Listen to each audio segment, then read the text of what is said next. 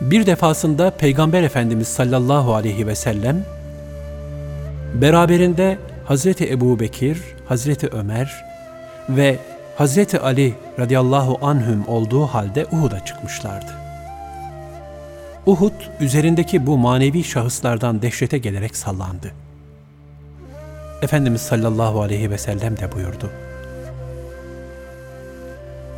Sakin ol ey Uhud. Üzerinde bir nebi, bir sıddık ve iki şehit var.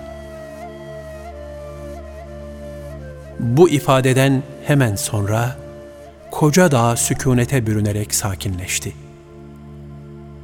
Yalnızca cemaat değil, hayvanat ve diğer varlıklarda Allah Resulü sallallahu aleyhi ve sellemi tanır, muhabbet duyar ve itaat ederlerdi.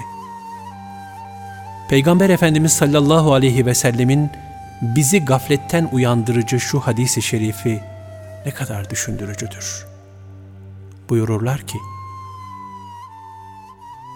Cinlerin ve insanların isyankar olanları dışında, yer ve gökte bulunan bütün varlıklar, benim Allah'ın Resulü olduğumu bilirler.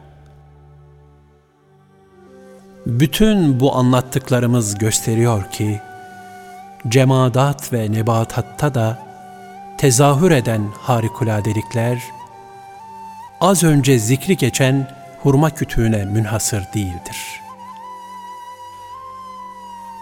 Ya Rabbi, o senin Habibinin muhabbetinden ağlayan hurma kütüğünün halinden bizlere de bir muhabbet hissesi nasip eyle. Amin.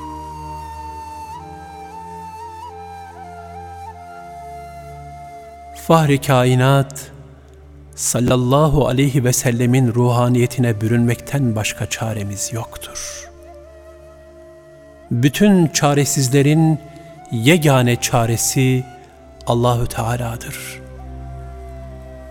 Acziyet okyanusunda imdat ya Rabbi, dahilek ya Resulallah.